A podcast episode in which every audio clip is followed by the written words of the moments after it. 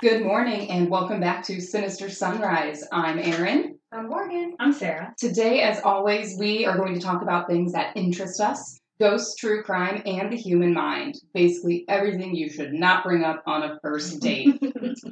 Before we start game, the little thing we have to decide which order we tell our stories, we do have the Ouija board set out that Lund gifted to me. So we are actually going to use this to decide who gets to go first. You're welcome. Yes, but I am going to have Morgan kind of explain or at least tell us how to like start this, how to finish this, because I know there's like rules when you use a Ouija board. You want to wing it? Um, no, I don't think so. Please I don't not, let's not wing it in my house. I don't want to piss off any ghosts that might be in in here. I think it'll be fine. I mean, I Maybe. sage, I sage regularly, semi-regularly, so I would hope. I don't know if you say drag. Erin is very obsessed with the attic here. I want to go up there. Listen, Let's see if there are ghosts Okay, up let's finish up this recording so we can go take it Yeah. do you know upstairs. where the entrance to my attic is? Right by my bedroom. So like, Oh, good. So you just know if anything's happening. yeah. This this is the safest. Mhm. and I'm sad. Okay. Okay, back to the Ouija board game. Um, so basically, I'm no expert. I've literally only played with the Ouija board twice. Sorry for that weird voice that just came out. Was that from you? Yeah, it Or was. something else. It was me. It was me. But the basic thing is, is even if we're like just kind of being silly with this today, wanting it to, you know, tell us what we're going to talk about, we do need to make sure we say goodbye and close things out, just to make sure that nobody can uh, communicate with us when we don't want them to. So Okay. basically, just like clear your minds, have like good intent, and everything should be fine. Do we have to say hello? No, maybe like maybe I can open up the, the channel and say, hey, we have this board here. If anyone would like to communicate with us, please do so. Okay. Oh, fantastic. All So right. lightly put two fingers, Okay. which are like kind of on every side here. Um, we just kind of wait for it to go. Right. Do we have to circle the board, or is that only in movies? Oh my god, no, you're right. Okay, so Oh, now what do I have to do? we're kind of. I don't know, I'm messing It things up. three. One. I'm only basing it on a scary movie. See, I wouldn't. I wouldn't have known that. And then it's like super light, like no pressure. Okay. Oh my god. Oh my god. T I T I don't like it. A N I C. Just kidding, fam. We have it at you. It's Titanic. That's our group topic for today. Yes. For a second, I really couldn't remember what letter we were on. And I was like, oh, what if we do spell like Ti Ti Ti Titanic? Titanic. oh, wait, we need to say goodbye. Oh yeah. Oh, yes, Okay, we'll okay, Guys, we just said the rules. And Good goodbye. Thank you. All right. Thanks for playing. Yes, and since it is a group story today, we already kind of know the order we're going in, just so it kind of flows a bit better. Mhm. So, Lon, you are going to start us off on your story. Who decided that? I don't know, Our did brain- we? Our Yeah, brains- no, Somebody we- else? we decided. okay, well, good morning. Hopefully, good morning to no ghosts. Just humans in the room. If you're a ghost, we did say goodbye. Take your take your leave. okay, so we are talking about Titanic, and this is going to be the real life Titanic, not James Cameron's, which that was a director. I forgot he did that. I just knew it was uh, who's the guy who played Jack? Leonardo. Leonardo Leo. I had his name in my head until I saw your eyes, and I was like, "Ew, you weren't in it." Sorry, I won't look at you. Can y'all wear blinders? um. So before I dive in, have both of you seen James James Cameron's Titanic?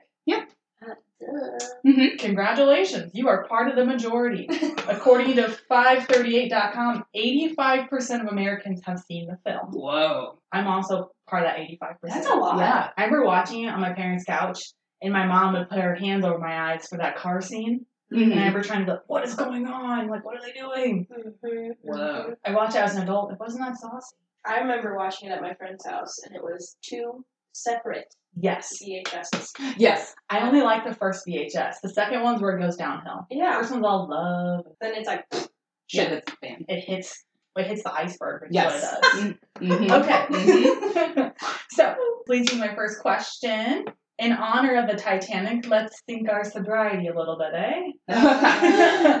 um, I know this is a tragedy and we shouldn't really make jokes, but this is the only way I can deal with the tragedy, so let's get our drinks together and we're going to play a drinking game. Okay. I kind of base it off of um, F the dealer. Okay. So we're going to have higher or lower, pick a suit, which is actually like pick an escape route, but I'll tell Oh that my later. god. Oh And my then, um, goodness. And then there's true false. I don't know how to play that in, but uh huh. True, false, or wait, true or false.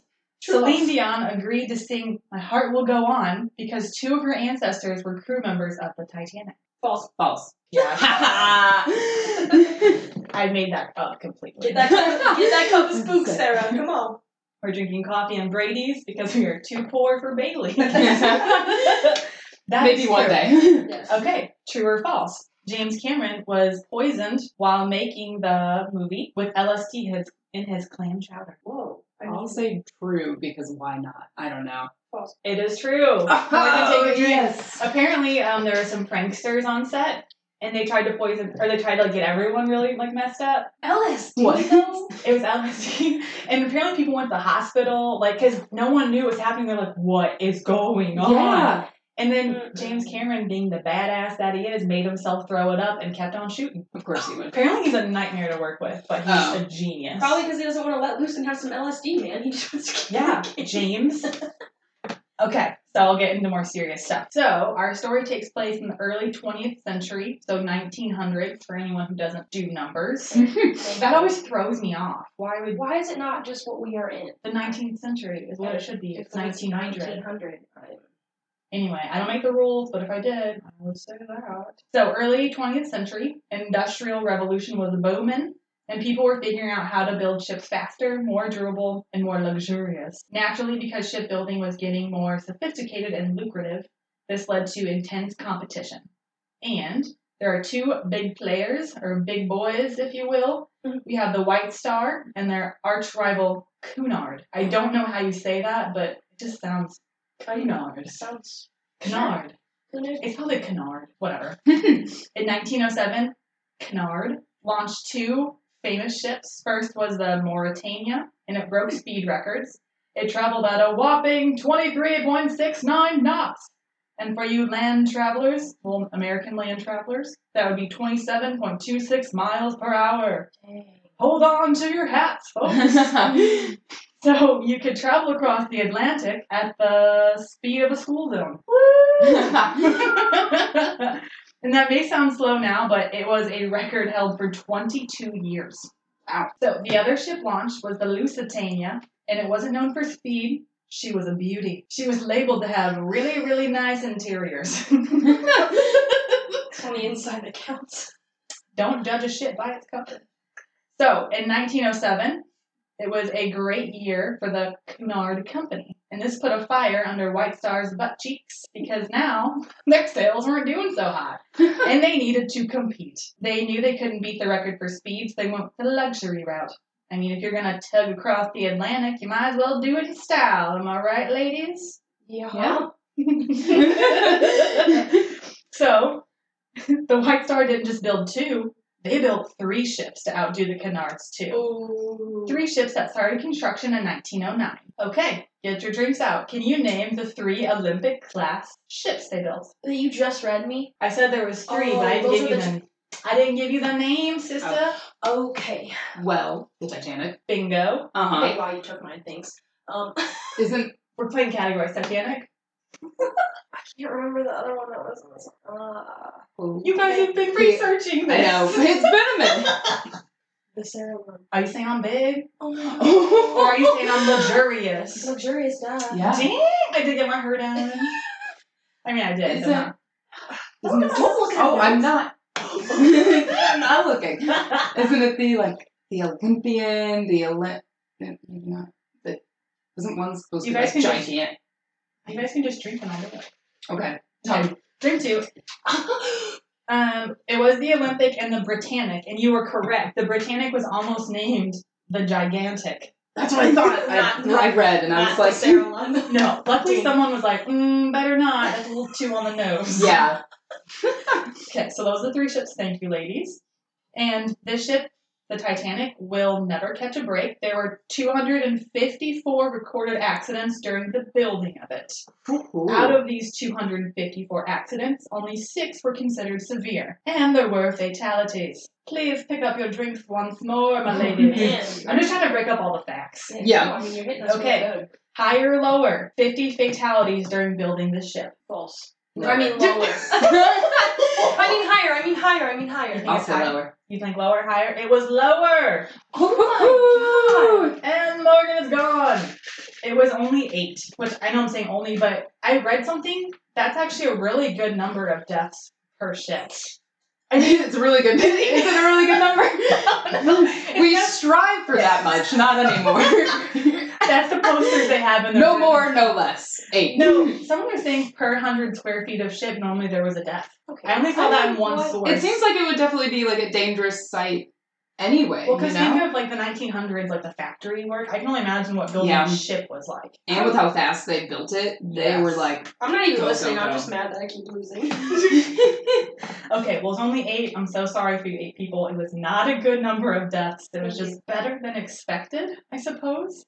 Anyway, so we're off to a great start. Titanic has been built. It's pulling out of the dock that has to be specially built for this large lady ship and headed to our first stop of its maiden voyage.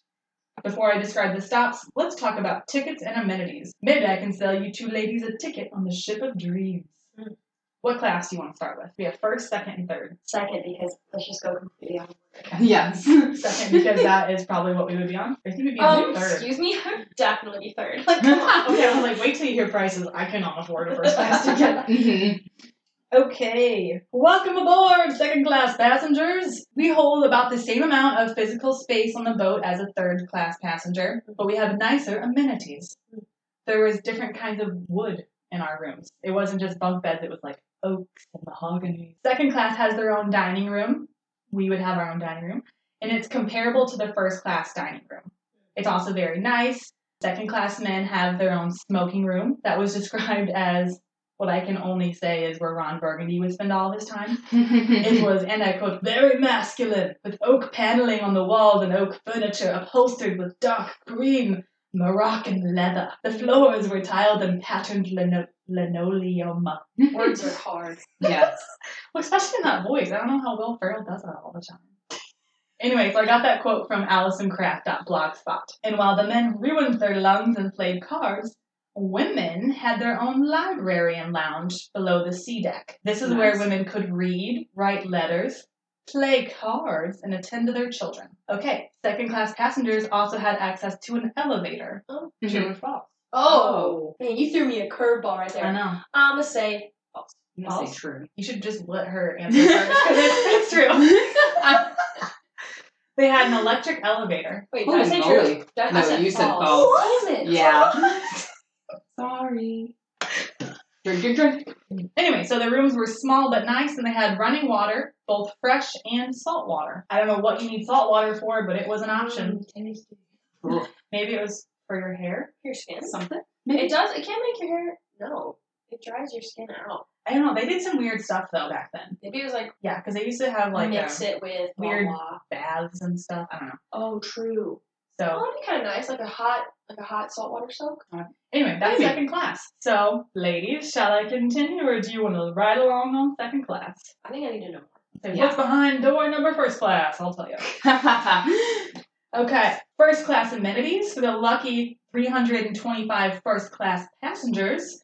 Their travel would include an exclusive dining room that served 11 course meals. Shut What? up. Mm. I have never had more than four courses in my life, and I had to unbutton my pants in the car. but like, were the eleven courses like? Have you ever seen? Oh, You're so. I did. My mom was like, "You have to eat the. You ordered this." It was that Red uh-huh. Lobster four course meal for like Oh. 17 bucks. But see, oh. I could just imagine that eleven course like. Here it is, and it's like fourth the A size of the sprout. plate. Yeah, like here's your first course. Here's your, you know how Uh, small the portions probably were. One scallop. I don't know. That wasn't I very don't- trendy back then. No, I don't think it. Really? Yes, because um, oh, but it was probably like coffee or tea was like a course. yes, like coffee, and salad. okay. Also, salad didn't come before dinner. Huh. I was listening to a podcast like Meals on the Titanic, Yeah. and they had some tasty. Oh, cool. I can actually find their menus. They're worth like Wow. thousands and thousands of dollars now because someone snuck a menu off. Holy moly. Wow. Anyway, so yes, 11 course meals, a private reception room that could be entered using the grand staircase, a Parisian cafe. They had elevators as well, higher or lower, two elevators for first class passengers. Higher. Higher. I'm so sorry. Three. they had three elevators. Please take a drink, Miss Morgan. And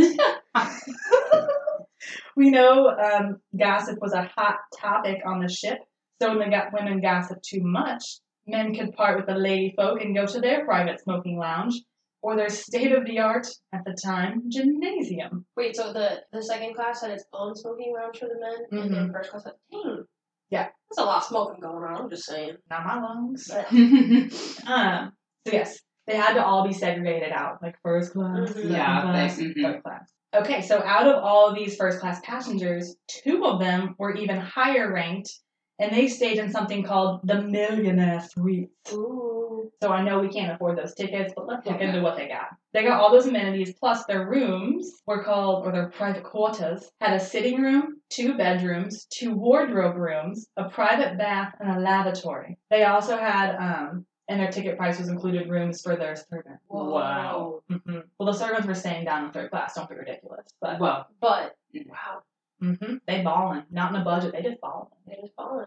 For good measure, let's talk about third class. yes. Okay, so third class passengers represented a majority of the passengers on Titanic, but they had half the physical ship space that the first class passengers had. Shocking. Almost all of them only purchased one way tickets because they were going to Mhm. America to pursue better lives. Their meals were described as basic but regular. They had their own smoking rooms and common areas. Oh, And they had automatic flushing toilets. dang. This was actually not because the White Star Line wanted to invest money in them, but because the liner engineers assumed third class passengers wouldn't know how to flush the toilet. Oh, well. Yeah. Uh, Yeah. wow. So it, it sounds nice and it probably seemed really nice, but they were a little bit. Mhm.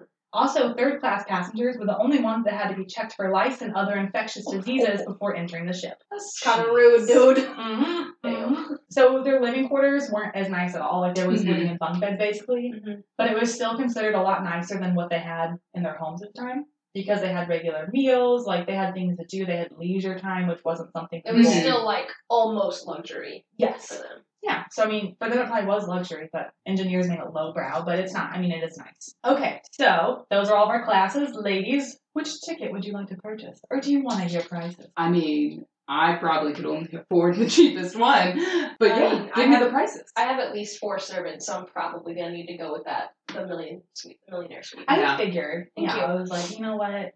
She is pure class. Ah, wow. Okay, let's play higher or lower. Third class ticket, higher or lower, five hundred dollars. Wait, skirt. Five hundred dollars back then. Or Nope, five hundred dollars now. now. Oh, Back then it was like ah, forty bucks. higher. Lower. You Morgan says lower, Erin says higher, and Morgan is right. Oh. There we go. Okay, so you all, you know, you got the facts about like other stuff. I need to go on the prices right. Ready? I'm ready. Yeah, I couldn't go win that on the show. Prices right. That'd be so fun. Oh, Um, a third class. Third class, third class ticket was about four hundred and sixty dollars in today's money. Oh, That's close. Okay, millionaire suites. Who's ready for higher or lower? Okay, twenty-five thousand dollars American money today.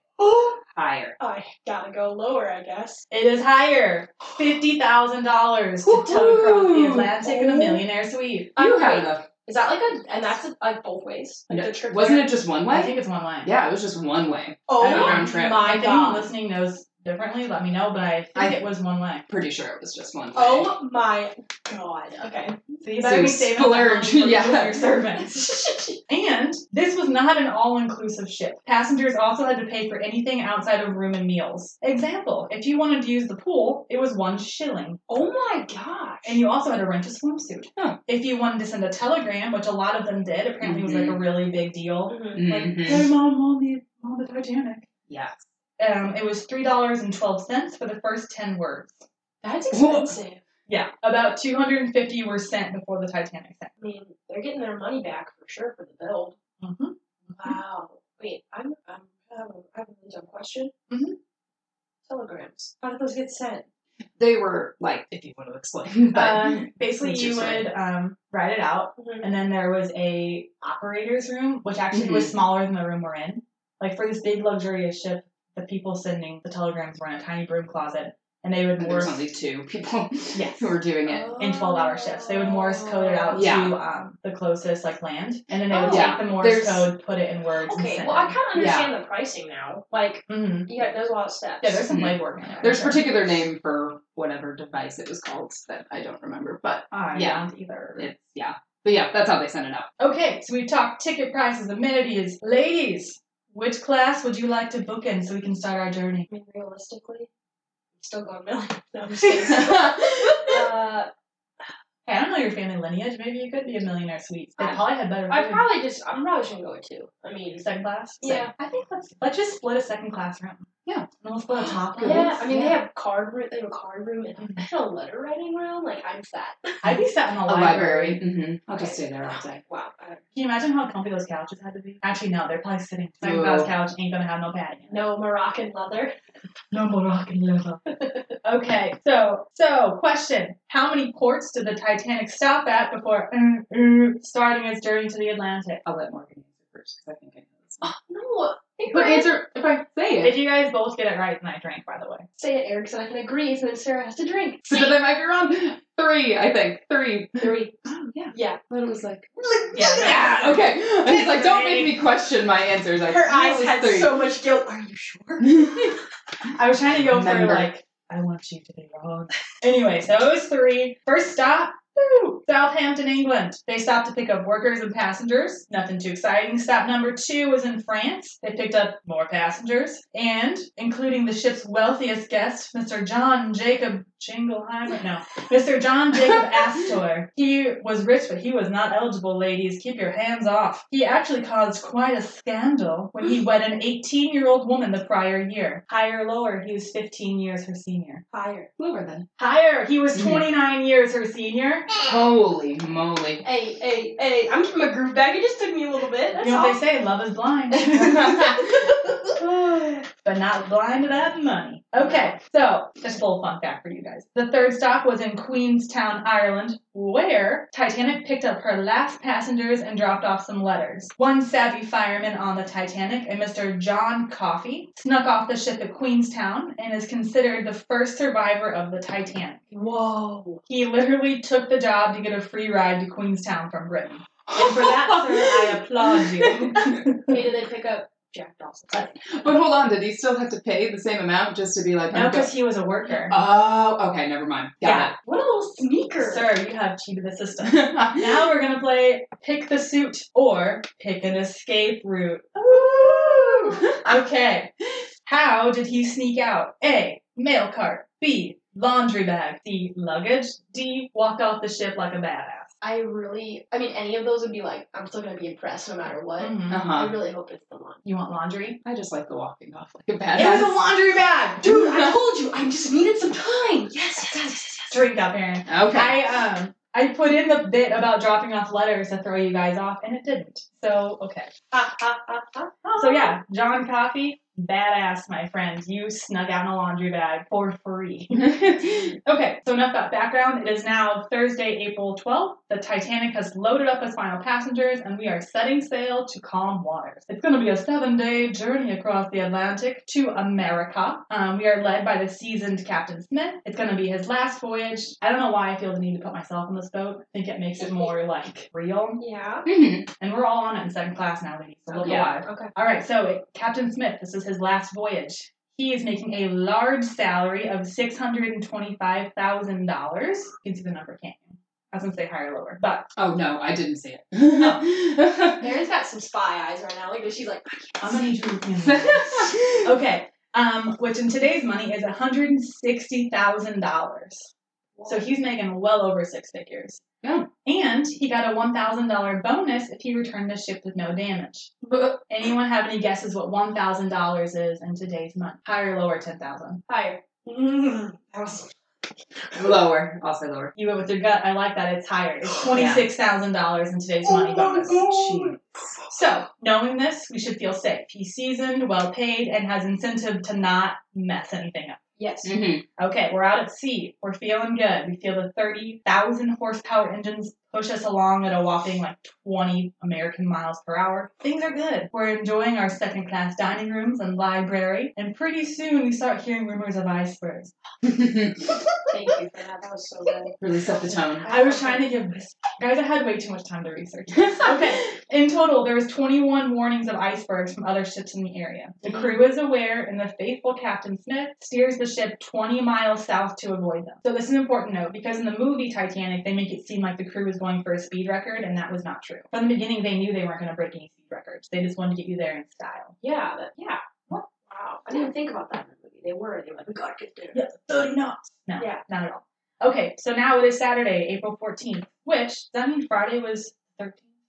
Oh, no, yeah. Yeah, I had to look at the calendar a couple times, but I should have already told you you shouldn't do that. Anyway, the Titanic gets another warning of ice from a nearby vessel at 1 p.m. Captain Smith receives it, and our richest passenger, Mr. Astor, asks to look at it too. He snags it and takes it to show off to his rich friends. So he's just running around the ship like, look what I've got! I've Wow. got to, yeah, this is an epic for him. So finally, around 7 p.m., um, Captain Smith gets the warning back and posts it on the community board for the crew. He then eats dinner, finds his second in command, Light Troller, and he is now in charge of the boat. So both men are very aware of the ice warnings, and Smith instructs I Light Troller to wake him if anything at all doubtful happens. Okay, so it's 11:30. Guys up in the crow's nest spot the iceberg. Mhm. They are wildly ringing their bells, just like in the movie, but it's too late. They are a few hundred feet away from the iceberg. And how long do you guys think it takes the Titanic to make a full stop? Like how distance wise? So like if they put the brakes on, how long is it gonna Mhm. take? I can do a higher lower if you want. Two miles. Higher. Three bitches. It's, Ah. it's one mile. It takes one full Really? mile. I just thought it was okay. like the size of it, and even though they aren't going super fast, they're going pretty It would fast still on be that like- side. But But still, I mean, okay. mile's pretty far. Mhm. One mile to stop a ship as large as the Titanic. Still, Captain Lightroller turns off the engine, has the ship make a hard left, and activates the watertight doors below. Which I didn't go into details of the building of it, but Erin, I thought you would do that, right? A little bit. Yes. Cool. I can jump in later if you need to. But those watertight doors are what made everyone think the Titanic was unsinkable. Yeah. Mhm. Plot twist, it's not. Um, so too late. The iceberg caused significant damage under the water line to the right side, and all awake passengers could hear the grinding sound. Okay, another question. Get your drinks ready. Do you know why the crow's nest couldn't see the iceberg? Yes, yes. I do. Okay. I don't know. Oh, said yes confidently. Okay. No binoculars, Mhm. calm waters, a flipped iceberg, or they're just hard to see, or all the above. Now, what was your idea, Morgan? It was fog. okay, you think it's fog? All of the above, because I know they didn't have binoculars, and then it was so like dark that they couldn't see it anyway. So Yes. So actually, there everything was working against the Titanic. Yeah. How would So they not have binoculars? they did well. So they did, and then right before they took off, sorry, so they did have binoculars, but right before they set sail, they fired one of the chief um, lookout guys, and he had all the binoculars locked in his little locker. And no one thought, hey, we need those keys from you, man. There was no HR representatives on board to get the key card back. Should have had a Sarah. They should have had me. So they have no binoculars. Okay, these guys are up there just using their hopefully 20/20 vision. Just their eyeballs. Yes, and the waters were calm. And normally, if you can't see an iceberg, you can hear the water lapping off of it. That's how you know. Mm. So, nope, couldn't hear it. Mm-hmm. And then this part was hard for me to understand, but I guess the iceberg, something had happened like a wave and like it had flipped or something. It looked like a mirage, like you couldn't see it.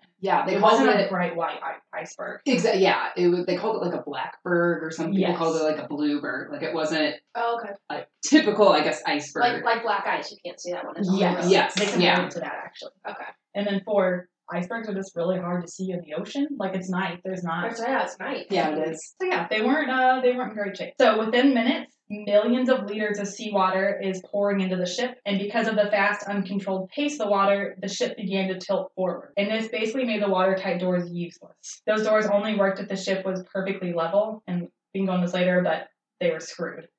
By midnight, the water had reached the middle of the ship, and Captain Smith heard the noise. And once he realized what was happening, he said the ship is going to sink within a few hours. So they saw it around 11:30, the iceberg. Now it's 12:25. The first lifeboat is loaded into the water with 28 first-class women and children, less than half of what it could have held. Mm-hmm. 1:30, ship is getting crazy. Warning shots are fired into a crowd. Things are just madness. Joseph Ismay, who I didn't name earlier, but he is an owner of the White Star. This is in the movie, and this is true. He the boat is dropping, and he just throws himself onto the boat and is like, "I'm getting off here." Mm-hmm. And he is scrutinized that decision the rest of his life. But you gotta save yourself, man. Fight or flight, man. Yeah, it is I- what it is. Yeah, He's basically like, "That wasn't gentlemanly." And he's like, "Well, I'm alive." So, Yeah. yeah. And they weren't even full. Okay, 2 a.m. All lifeboats are gone.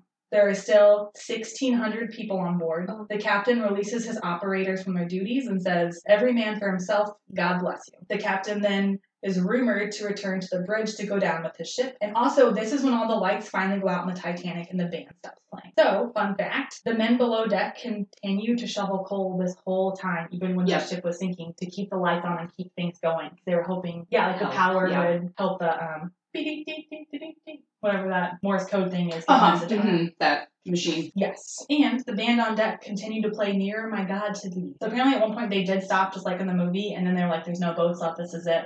We're gonna play till the end. Yeah, he's Yeah. like, gentlemen. And they're That's true. That's 100% true. There was a priest on board giving last rites. And this is my favorite story out of all of them. A very wealthy Mr. Guggenheim, who have you heard of him? He's a big banker guy. Mhm. This was in the movie as well. Him and his um, partner, friend, whatever, got dressed in their finest clothes, had a glass of brandy, and said, Let's go down like gentlemen. Oh, Wow. I don't know if I have that. in that's my more badass than think sneaking so, off yeah. the ship in a laundry bag. I'm just gonna say Yes. Yeah. No. You, sir, should get a book about you. All right, so 4:10 a.m., the first passengers are picked up by the Carpathia. Those people were sitting out on those ships for a long time. hmm Hearing survivors scream in the water for help, and they did not go back because they were scared the survivors would swarm the ships and they would all. That is the story. A Couple more trivia questions. Was Rose based on a real person? No. True, I will drink. Was Jack Dawson based on a real person? no. Was there a Jack Dawson on board though? Yes. I will say yes too. I baited you guys. There was a Jay Dawson on Ah. board, and he was a crew member, and his grave is uh, the most visited grave out of all the Titanic ones because of this movie. Whoa. Yeah. And then Huh. someone on like a Reddit was like, "Well, there wouldn't be a Jack Dawson on board. He'd never get a ticket. He won it in a gambling." but anyway, there was a Jay Dawson on board. Um, is the King of the World team based on true event? No. King of the World. no. Okay, you guys are right. So the front of the ship was reserved for officers and crew. Not even the first class passengers could mingle up there. So no Oh, makes possible sense. way. Okay, and then lastly, I'm gonna leave you guys with a couple quick conspiracy theories. I thought they were interesting, but I'm not gonna go into too much detail because we could do a whole episode on it. Yeah. Whenever we get a Patreon, maybe. Um, one. Damage to Titanic. There's a theory that there was a coal fire burning on the right side of the Titanic before its first stop, and there was nothing done to put it out. Then, with that kind of metal used in the hull and the pressure and cold from the iceberg, it was the perfect conditions for fracture of the ship. And it's a conspiracy because people say the ship makers slash investors knew and did nothing to treat it. This is probably not really true. The fire was real, but workers put it out before passengers boarded, and coal fires were very common. Yeah. Number two, conglomerate JP Morgan sunk the Titanic on purpose. Morgan was the financier of the Olympic ships, and because Titanic was so luxurious, many of his banking competitors were on the ship. Oh. Yes, JP himself was supposed to have one of the millionaire suites, but last minute canceled his trip. And no one knows why. It is said his competitors were on board and they were against Morgan's American Federal Banking Reserve Plan, so he sunk it. Get out. Hmm. This is also doubtful. The bankers on board were not American, and that is a lot of money and lives just to have a hit. Oh, on five yeah. people. Yeah. That would be insane. Okay, last one. The Titanic never sank. Its maiden voyage was actually a second voyage of the Olympic. On the Olympic's voyage, it collided with another boat, causing significant damage. The White Star Line did not get any money in the insurance claim. So the rumor is that they swapped out some Titanic parts onto the Olympic and sank it to collect insurance. Also, probably not true because the damage done to the Olympic was only about $100,000 in today's currency, and after payouts, the White Star Line did not take in that much from the Titanic. Plus, again, you lost a whole ship, and Yeah, you would have gotten money back after it. like two things. hmm So, in my opinion, there wasn't any conspiracy. It was just bad conditions, poor training, and overconfidence of man that his creation was perfect. Definitely a tragedy, but not a conspiracy. Thank you I for agree. playing. Woo! That was great. Thank you. I Yeah. feel I felt like I really redeemed myself. Oh, sorry. One more thing. Yeah. They did not close gates on the third class passengers. That was just for the movie. okay. I was gonna. s- I mean, Whenever it like, was why? sinking, Yeah. sorry, I read that. I forgot to write it down, but I thought that was important because they're not assholes. They like just the people on the on the Mhm. the lifeboats. Yeah. Those people are assholes because Yes. they ran away, but nobody like everybody else Yeah. was like trying to like save each other and themselves. I right. feel And I'm sure you're gonna go into this. Basically, there was just no training, so they were just Oh, left yeah, to their I've- own. And these third class passengers Many- walk around the maze like, where are we going? What's going on? Yes. Yeah. Touch on that. So that's the background. That's my bit. Erin, you ready to tell me what happened next? Yes, yes, I am. Thank you. All right. So, for my story, I'm taking a slightly different approach since this was an accident and not actually a crime that happened. So, thank you, Sarah, for setting up um, the story. And I feel like, I mean, many, many people know the story of the Titanic. Mhm. Ship set sail, ship hits iceberg, ship sinks. Um, but I'm going to touch on what happened after the Titanic sank. So, specifically, the American Inquiry, which investigated the incident and compiled reports on the problems that arose before and during Titanic's maiden voyage, which may have led to its fate. That's cool. I like never hear about that part. It just ends at the sinking. Yeah, I really didn't know much about it. Lay it on. Um, on April 19th, 1912, in New York, just a few days after the sinking of the Titanic, an inquiry was initiated by Senator William Alden Smith, who saw the accident as an opportunity to change ship legislation in the United States. So Smith, with the help of President Taft, arranged a naval escort for the Carpathia, the ship that came to the site of the Titanic sinking, and which currently had the remaining Titanic survivors, which would guarantee that no one would be able to leave the ship before it docked. They also knew that Ismay, J. Bruce Ismay, the chairman and managing director of White Star Line, had survived the accident. So Mhm. Senator Smith wanted to serve subpoenas to Ismay, the officers, and the crew of the Titanic, which would keep them from leaving the United States and require them to give testimony at the inquiry. Great. I mean, it's good, but Yes, so I'm glad it all happened before anyone could like leave. yeah, because they jumped on that. The 19th, what is that, five days later? Yeah, just a couple days later. That was quick. hmm His Smith's goal was to find the White Star Line negligent, which would allow survivors to sue for damages. Mhm. The hearings began in New York and later moved to Washington, D.C.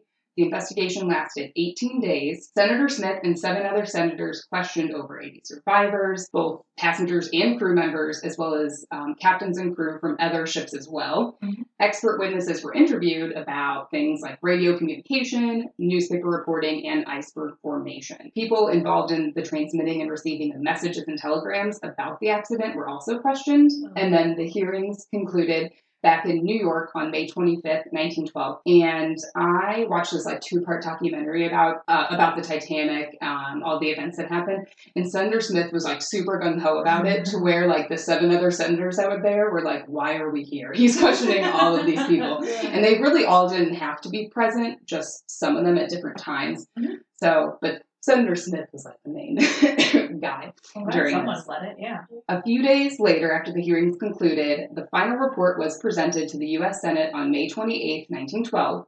The report was a whopping 1,145 pages long. Whoa. Mhm.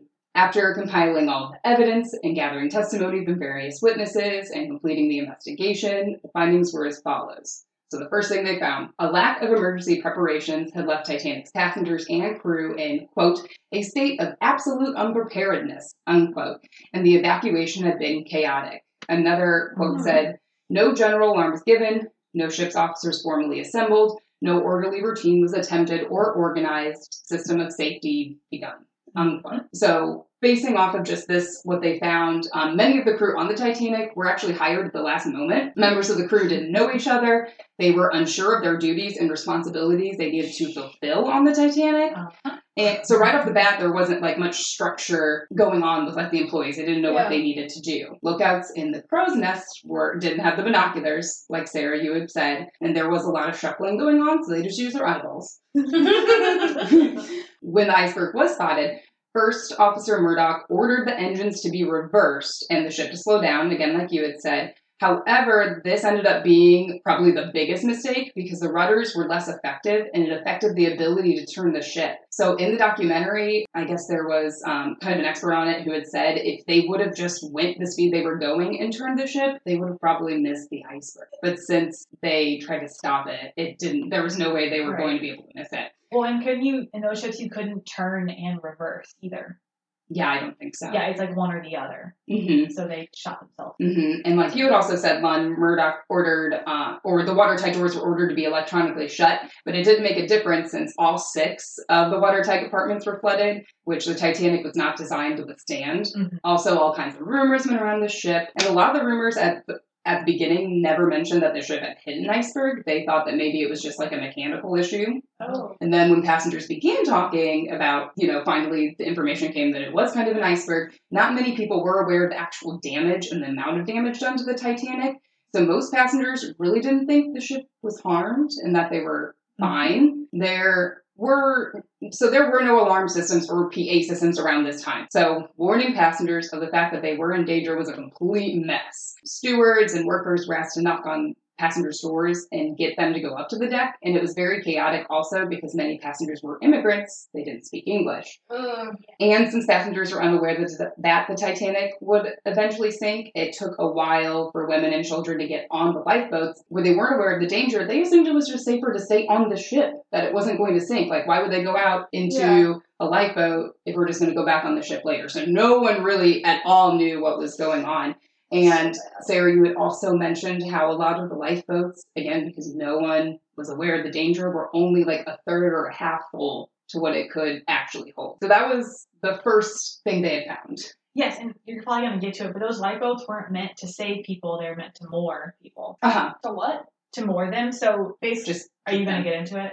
uh, no, go ahead. They only had half the amount of lifeboats for all the people on board because they thought, A, the Titanic wouldn't sink, and if it did, it would sink so slowly there'd be other ships around. So those lifeboats were just supposed to take people from Titanic to a different boat. Like they're basically Yes, water yes. taxis. Okay, Just supposed to kind of have it sit there. Yes. I'm with you. short sighted, but Mhm. I, I can kind of see where the crazy logic was. Yes. And going off of that, also, the inquiry also found number two, the ship's safety and life saving equipment had not been properly tested. However, the documentary I watched did say that they had been tested. 68 full grown men could fit into a lifeboat. I'm dead. 68. Are you? We put 23 little So first class. They, yeah, the officers, the crew could have actually filled the lifeboats to like over capacity mm-hmm. if they needed to. And especially since the water was calm that night too, so Yeah. no one was really going to be like rocked. They could have Yeah. just been packed like sardines on there. Mhm. Radio was also pretty new at this point in time, and some messages could get cut off accidentally if like two ships were trying to send messages at the same time. Oh. So I'm not sure what ship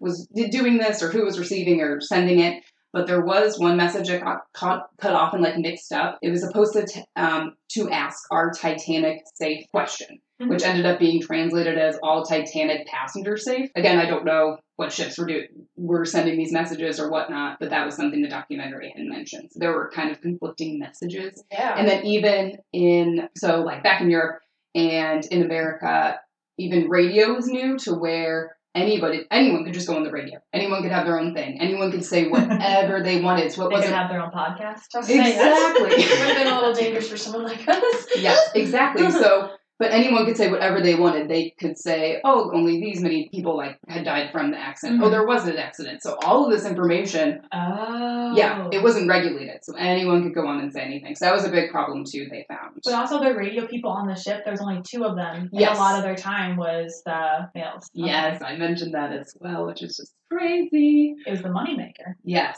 The third thing the inquiry found Titanic's captain Edward Smith had shown a quote indifference to danger that was one of the direct and contributing causes of this unnecessary tragedy. End quote. Captain Smith, so his previous jobs on ships, he had mentioned they had been uneventful, which could have affected his judgment.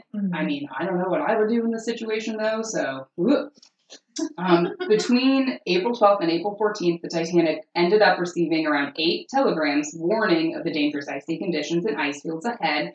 However, okay, the machine was called a Marconi. Marconi, whatever. So the Marconi operators, the two of them, Jack Phillips and Harold Bride, were sending hundreds and hundreds of personal telegrams out for passengers. So they only ended up sharing like some of the warnings to the bridge. And then Captain Smith kind of brushed them off too. So even all of the warnings they received, they just either ignored or if they did send it up, the captain ignored. So there was no no one was really focused on that. Yeah, you think the ship can't sink. So the worst is going to happen is going to get damaged and you won't get your 26000 check. And yes, on April 14th alone, the wireless room received six more telegrams warning about ice. And actually, with all of the warnings coming in from different ships on the documentary, they said after all of this was collected, you know, after the fact and Mhm. calculated, they hinted that there was an ice field of around 80 miles that was in the ship's path. Whoa. But since no one in the wireless room were, you know, putting the warnings together, Mhm.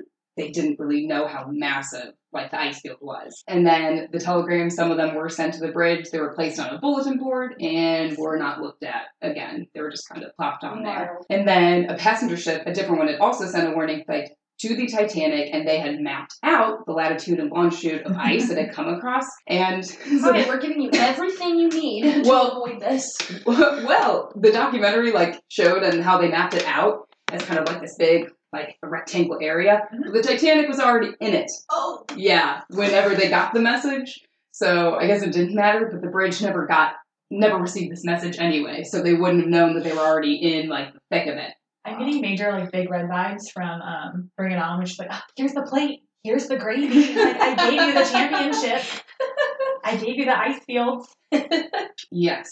after also after they had like hit iceberg, Mhm. pretty soon after, Captain Smith, Ismay, and then um, one of the officers, Officer Andrews, were the only ones who really knew the fate of the Titanic. They knew they were going to sink, while none of the passengers and other crew members knew what was going on. Um, there were even like senior officers that didn't know the Titanic was going to sink until they were starting to get people onto lifeboats. They really didn't know the dangers. Great. And then Smith also had to be approached by officers that were asking him questions about like next steps. What do they need to do to help the passengers? And he wasn't really giving orders to anyone or showing any sense of urgency. The only thing he really did was just then he handed officers firearms to help keep passengers at a distance so that the lifeboats wouldn't be rushed. So here's that a gun. Let's hope this fixes I could- everything. I could I can't understand that because if people are in a panic, that's Yeah. when Yeah, you gotta be assertive. But I read an article Yes. and they called him a hand flapper. Sorry. Like he would just like, oh, oh, oh, oh, oh, oh. Like, I don't know. Just go do it. Just go figure it out. Shoo shoo. Basically. Like, he's Yeah. an old, I imagine like an old man at the cane, like, ah, off my lawn. Get off my lawn. Wow.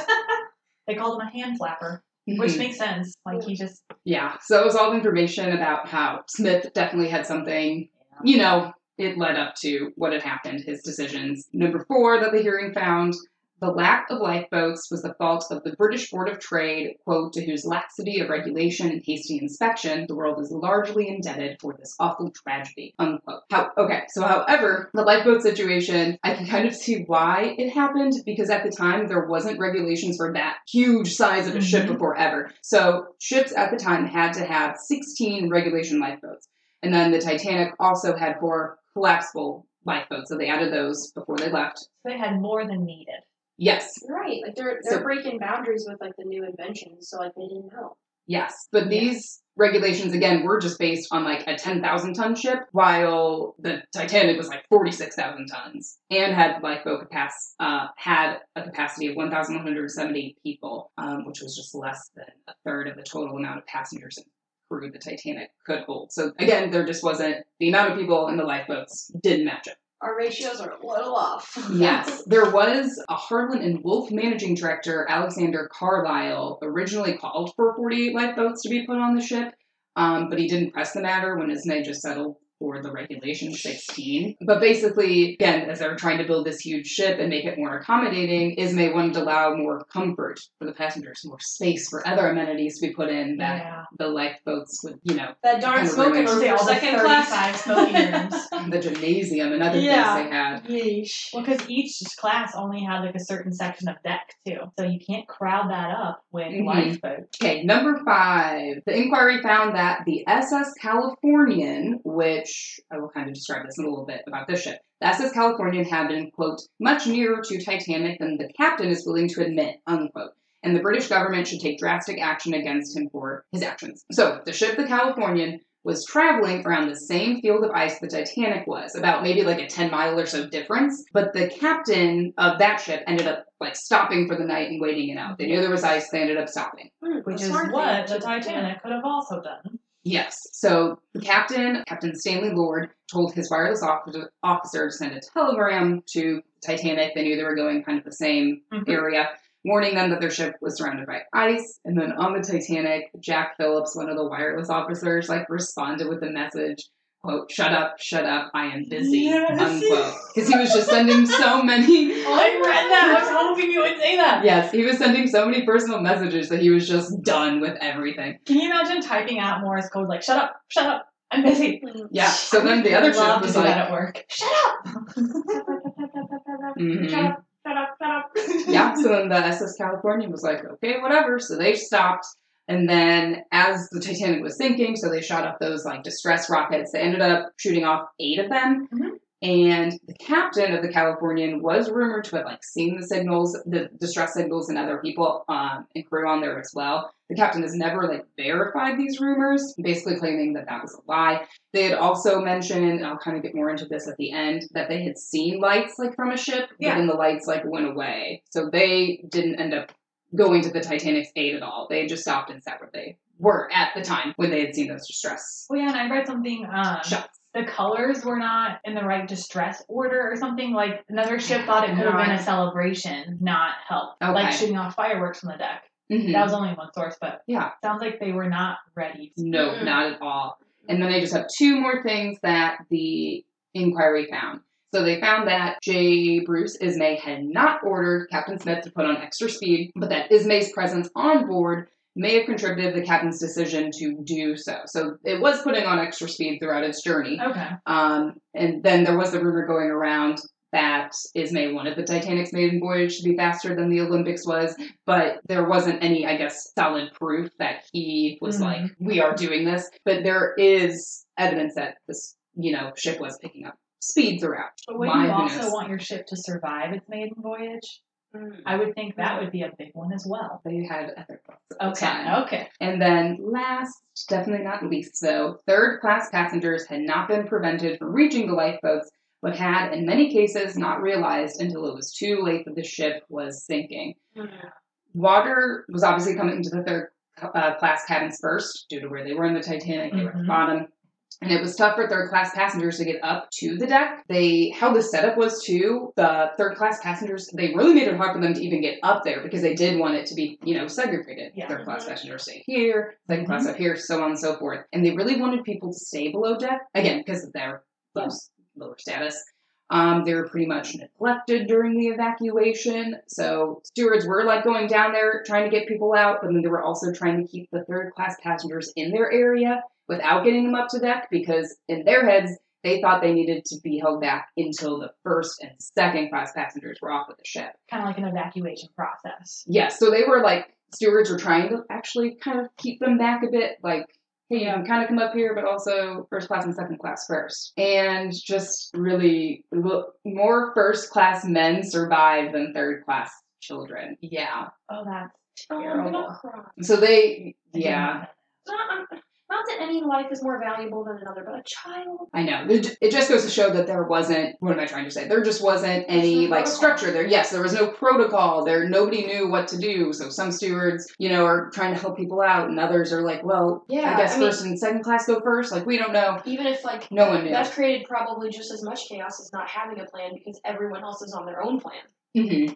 So it's like, oh, Well, because I don't think it's wrong to be like, you guys need to wait, like right here, we're getting people off. But if you don't really have a process, that's just hindering people surviving. You know what. I'm mm-hmm. saying? Like, And it's again, the miscommunication with some of them not being able to speak English, not knowing what was going on. Just, it was overall horrible. they horrible just see people running around, so they're even more scared, probably because they're like, great, now I don't know what's going on, I can't hear anything, and mm-hmm. I'm Yeah. third class, so. Immediately after the American inquiry ended, um, the British inquiry began, so they had their own investigation into it, which basically just yielded similar uh, similar findings. Neither inquiry was able to place blame on the IMM, which is the International Mercantile Marine Company, the White Star Line, or any White Star Line employees, since regulations set by the British Board of Trade had been followed and put in place. So they weren't. What? Yes, the White Star Line paid out six hundred and sixty-four thousand dollars to American survivors that had made claims, and then three and a half million dollars for British survivors who had done the same. Okay. But obviously, this didn't really amount to the total number of lives lost and per- personal property that survivors lost on the Titanic. Like, especially a lot of third class passengers, what they had on the Titanic was what they had. That Yeah. was their life. So, yeah, a lot of stuff was lost.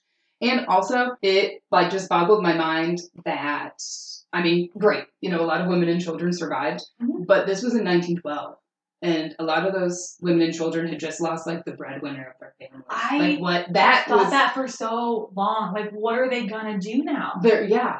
How lo- like lost do you think they just like felt because they They weren't educated enough to get a job. Well, luckily, a lot of them were first class, right? So Yes. I'm saying luckily. I mean, so at least their families had money; they could send it, like help them out. But yeah, but like the patriarchy, like Yep. they didn't really set us up to succeed on our own. you no. know? So this happened today, we'd be set. Okay, we'd be If ready. this happened today, I'd be like, I miss you, but I have a job. Yeah. so- Bye, Cleveland. I mean, I'd cry, but yeah, that was just I one thing. pay my bills, you know. Mm-hmm. That was one thing that was just going on, like just in my head. Like, what would Let's they give you one more thing to worry about. Insane. Both inquiries, though, did say that Captain Lord of the SS Californian should have responded to Titanic's dis- distress signals. Mhm. And during the hearing, so he was the one who was actually made out to be like the villain. Oh, he was the one who was like, sucks. yeah, he was the one who like all that blame was put on since they couldn't blame anybody else.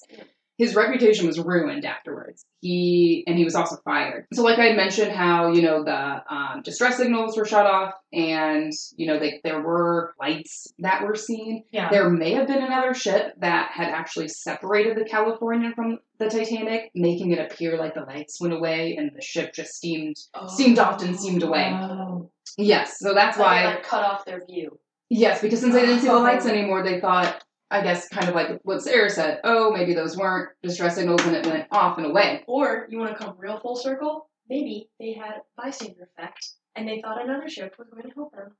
Actually, Well, yeah, yeah, that's a good call. and then um, Yes. if Look there at you learning. Thank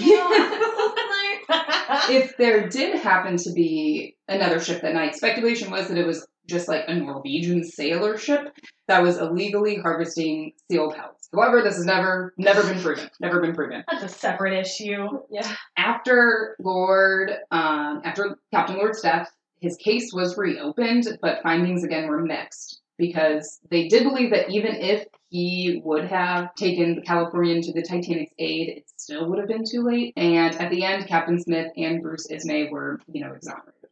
Okay, but what if the Californian, that's what it is? Uh, yeah, So what if they go, they hit an iceberg also, and now you have double the damage? You know what I'm saying? Like, there's a reason he stopped his ship. He was being a good captain. Like, you're Yeah. saving people. I understand, like, you want to help people in need, but sometimes, Mhm. I don't know. No. He could have went slowly, I guess. yeah, I could definitely see both things. I just don't think it's fair to blame him. yeah, When He it's like was- it wasn't his ship, like, he didn't. Hmm yeah. Afterwards, too, so even though no one was really found to be guilty or Yeah. no one was really um, blamed, I guess, Senator Smith did make recommendations after the hearings in the hopes that they would become regulations that the U.S. would impose on passenger ships wanting to use American ports, and some of these things we do use. So he recommended that ships should slow down on entering areas known to have drifting ice and should post extra lookouts. you don't say. Navigational messages should be brought promptly to the bridge and disseminated as required, so they need to be looked at. There should be enough lifeboats for all on board. And this one in particular was actually set into motion a week after the Titanic sank. Per the documentary. Yeah. So they were already, as the hearings were going on, like, okay, this is the new thing we're doing. That's the fastest politics has ever Exactly. changed something. But I mean, it's good. yeah. all ships equipped with wireless sets should maintain communications at all times of the day and night. Should always be on. Someone should always be manning it. And then wireless um, sets needed to be on ships always if they carried like a certain amount of people, which I feel like all of them need them anyway. Mhm. New regulations were needed to govern the use of radio telegraphy, just meaning that radio communications, not even just on ships, but radio out and about, Yeah. needed to be regulated. Adequate boat drills were to be carried out for passengers. Rockets should only be fired by ships at sea as distress signals and not for any other purposes. So again, just making sure they're being used for that purpose. We're not And then- celebrating the 4th of July. Yes. Also, I thought this was interesting. I didn't know about this. The United States founded the International Ice Patrol in 1914, and this organization like monitors and reports the presence of icebergs that could affect ships' Oh, um, travels sailing on the Atlantic and Arctic sea routes. Oh, And cool. If any of you just want to nerd out or are really, really interested in it, you can actually read up more on like the inquiry. You can read the whole thing at titanicinquiry.org where they have like summaries of the hearings. They literally have all of like the witness testimony Mhm. from both the American inquiry and uh, British inquiry. So you can go to titanicinquiry.org. And then the documentary I watched, which is really, really good, highly recommend, was called Titanic, The Complete Story, Part 1, Death of a Dream, and Part 2, The Legend Lives On. It had really good like reviews. It was made in 1994. Wow. watch it on YouTube. Okay. And then I also use just Wikipedia. So love That- Wikipedia. is my story of what happened, you know, afterwards and the, you know, evidence and investigation that they conducted. That is interesting. So one thing I forgot to mention, but you said um like one of the laws passed. So the Californian, Yes, yes. their radio people, they sent that last message to Titanic like, "Hey, Mm-hmm.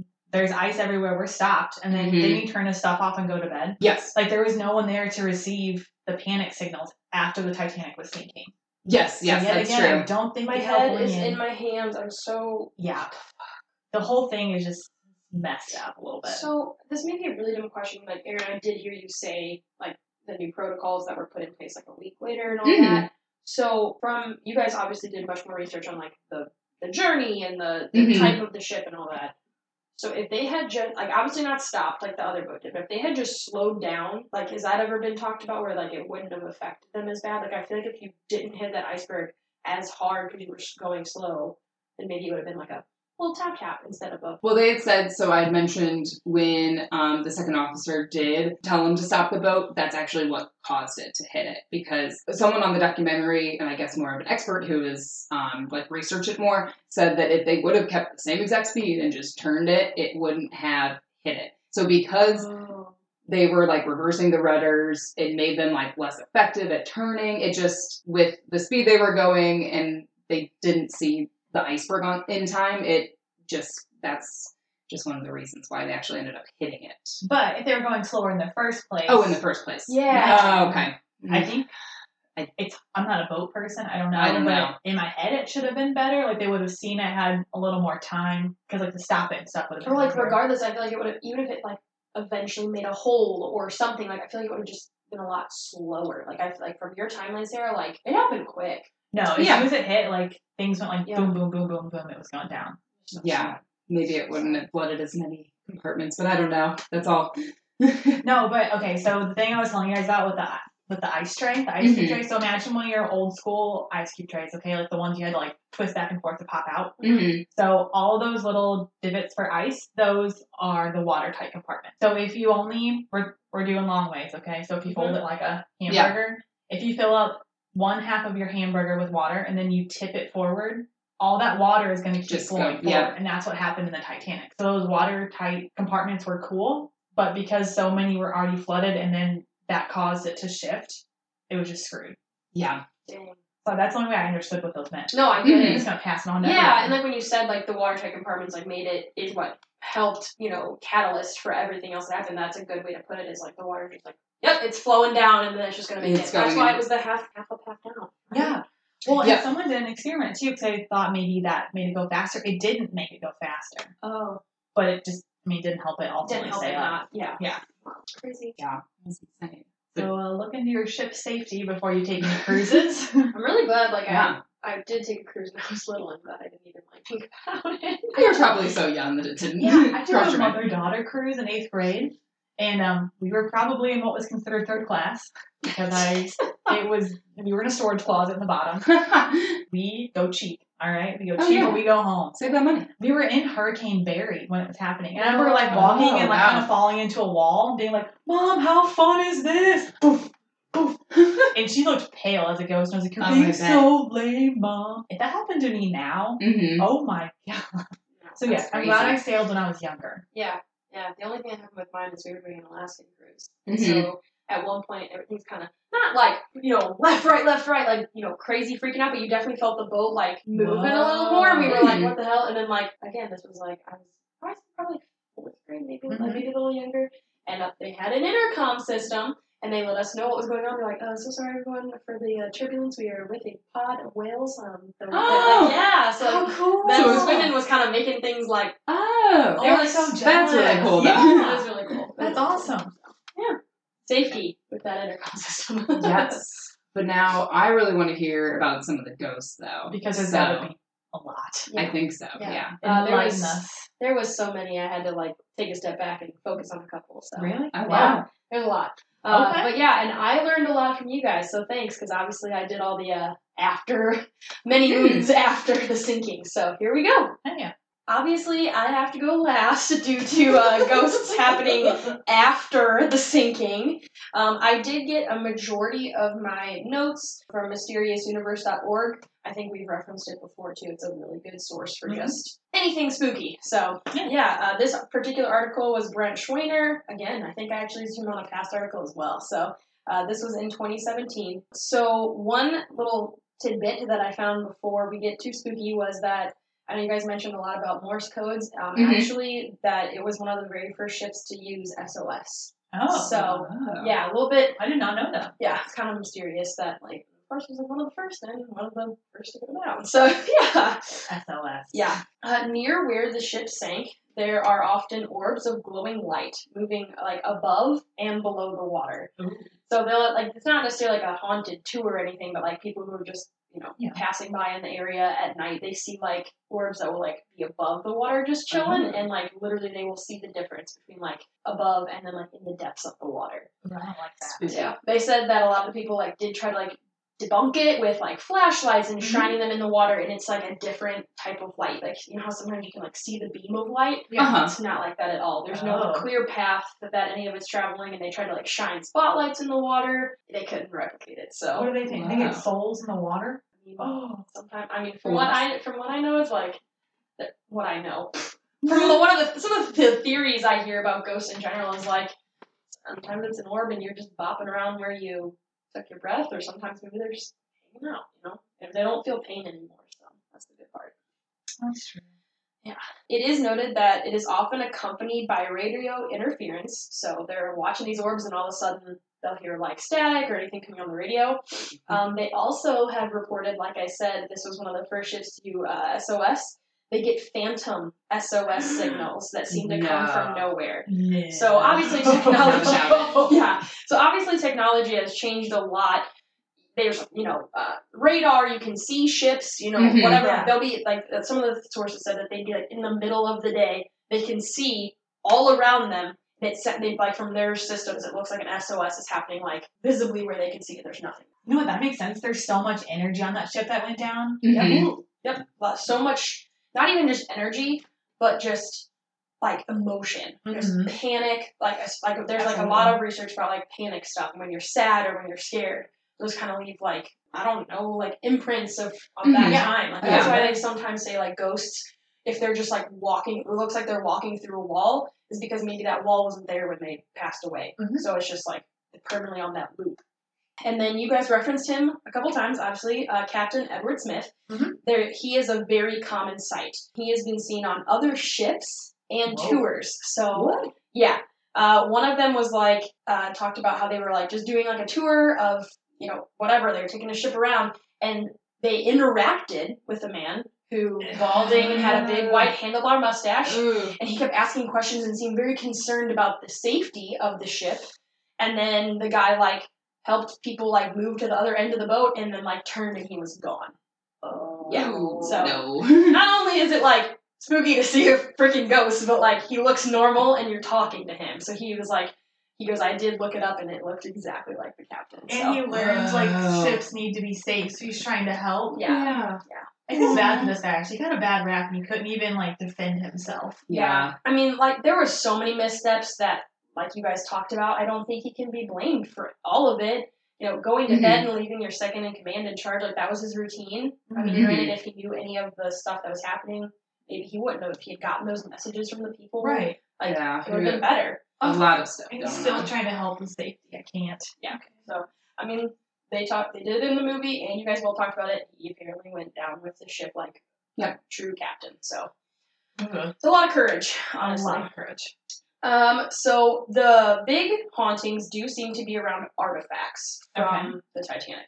Uh, the most popular being uh, Titanic, the artifact uh, ex- the artifact exhibition, as I try to say that word. Um, it is in Las Vegas, uh, where there are over 300 items um, that were taken from the sunken ship. So, yeah. I didn't know that. I, I had zero clue. I yeah, it's there all the time. Why in Las Vegas? Just a sight to see. I mean, why are there strippers? We don't know. Viva Las Vegas. because we Las Vegas. All right, fair enough. So in this place where all these you know artifacts are, Uh, both visitors and employees report daily activity. Ooh. From disembodied voices, footsteps, strong feelings of being watched, uh, to being poked or even pushed by unseen hands. Oh. No. Yeah, so it's a hotbed for activity of show. And like I said earlier, Mysterious Universe, uh, it says Joe Zinner, the attractions artifact expert, seems to be particularly tormented by these wayward spirits, claiming that he is constantly experiencing having his hair or clothes yanked on or his name whispered when no one is around. Ew. I know, that's like the worst. Ew. He says he has even heard phantom music playing, which is like, I know, like who knows? Maybe it's like the building they're in, and it's just like haunted from that, or maybe it's Uh-huh. a band. Like Ooh. so much. Uh, yeah. So Could you imagine? No. I know, I know. So it makes me halfway want to go to Vegas and see this. Other half, not so much. I really want to go because we can see that and then the Zak Bagans Museum. Yes, I want to do that Ugh. so bad. So many places we it. can hit. I We'd love have to drink a lot though because I don't think my nerves could take all of this. yes. Um, again, I kept it short because I I could have gone on forever. There's Right. just a lot, but I actually can have a personal story with this one. what? Oh. Yeah. So, like I mentioned before in my notes, they have um, you know the exhibit in Las Vegas, but I know that also the Science Center here in St. Louis usually does like a tour or they like bring it in every couple of years, something like that. Well, I I went to it. Okay. Um, and while I like when I say personal story, it's a secondhand story. But my, Mhm. my first experience was it's definitely I don't know if you guys have ever gotten to go. No, Um, there's also a Titanic like exhibit in Branson. I went to the Branson one. Okay, so they do have like artifacts and a couple like Mhm. obviously the 300 in Las Vegas is Right. like the mega. Um, but the one that came here to the Science Center I went to, and it definitely has some like spooky factors. Um, I know that like when you first go on, they give you a name Yeah. and like tell you about who you are and the character you play, and then like you go through the whole exhibit. You see, I mean, there's clothes from a woman who was a fashion designer and like designed all these clothes. They have that up there, combs, hairbrushes, coin purses, everything. But the, like the main artifact room is like pitch black, except the artifacts are up on these like pedestals in Mhm. glass boxes, and there's just beams of light coming down on each artifact. So it's very. Well, I say pitch black, you can still see, but it's very like Solemn. that is yes. It's like it's very like just memorializing those like Mhm. very like they're oh, they're they've been in the ocean like they're not pretty like it's a very creepy looking. Oh, it's not like a survivor's thing. It's from the ship. It's from the ship. Yes, like I remember the one being like um I don't know how I feel about that. it wasn't like a comb. It- you know, like in Mulan where she puts that thing in, or has Yeah, that yeah. comb go in her. It looked like Mhm. that. Mhm. And then the coin purse I saw, Mhm. like those are just ones that really stick out to me. So the reason I like set that example up for you is because my quote quote personal story is in seventh and eighth grade. Um, we had a continual sub, Okay. and because one of my teachers had, I don't know, she was just out for like over a month, Mhm. and he was the coolest person I've ever met. Hey. He like worked on the radio. He was a really good artist. He had all these past jobs. One of them being a ghost hunter. Oh, yes. So um, shout out to Mr. Hinkle. Um, he was awesome. he was great. So um, he while he told us a bunch of stories, the one that I think resonated the most would be his Titanic one. Uh-huh. So he, I, I, I do have to say, I don't know if he was at like the Branson Museum or like the Science Center one, but the way he described it reminded me very much of the Science Center setup with, Mhm. you know, the artifacts on those pillars and the Right. beams of light coming down. So, couple things happened. Um, they had, I don't know what, the, what, and this is a while ago. I don't know what, what ghost hunters used back then, but they had quote special cameras to see, you know, orbs and Uh-huh, all that stuff, everything, infrared cameras, all of it. Yeah. Um, they didn't really catch too much, but what brings me back to like the beginning of my story when you're saying like, the orbs of light, they caught them on film in the artifact room. oh. So they like walked in, and this is like verbatim from him.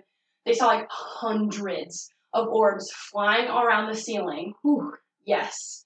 Um, and then at one point, he's like, you know, trying to like read about all the artifacts, and he turns to his cameraman, and he sees an orb on the shoulder of the cameraman, following him wherever Oh they went. God. Yes. And did research. He had a long lost relative who was on the Titanic. So they were like, what if that is like your relative? Just, How cool. Just wild. Oh. wild. Um, but the creepiest thing that happened was again, they're filming, they're filming, camera guys Uh-huh. walking behind him, and an orb like flies down from the ceiling, goes right in front of the camera, and then goes over his like over his head. Whoa. So he's like, "Oh my god, oh my god! Like, look at this!" And he like shows the whole crew. They rewind it, they play it, and they're like, "Okay, stamp the time. Yeah. This is Mhm. groundbreaking. Mhm. Pack up, go home. Stop. It's gone." No. That, that and the thing is, is you see like the motion of him going like, "Whoa!" But the orb is gone. no, oh. Yeah, Sorry, my mouth is just agape. Mhm. How Yeah. crazy. yeah.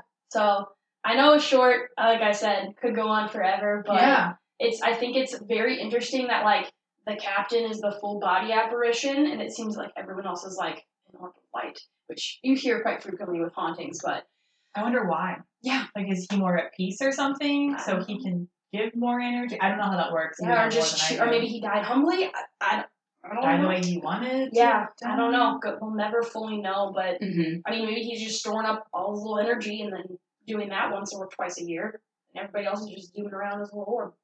I kind of like that there's apparitions with a coin purse. I imagine some lady's like, hey, that's my purse. like a little like smack your hand, get Yeah. away. Yes. I didn't say you could take that. Yeah. So aside from uh, me taking on that role of uh, surviving the Titanic, that was Mhm. probably the highlight of it because everything else was well morbid, very sad. Um, Oh yeah. I mean, I know like if you've seen the movie and they show like the painting in the safe at the bottom of the Mhm. ocean, you see like other like art. That's really what the artifacts look like. It's just like They've been sitting down there. sea and salt damaged. Mhm. I think we need to take a trip to Vegas. I don't know about you, but Yeah, go there. Can we open a Patreon to send us to Vegas? send us to Vegas. We will live record We're gonna we're gonna film every artifact. Yeah. Take a picture. Yeah. if they let us.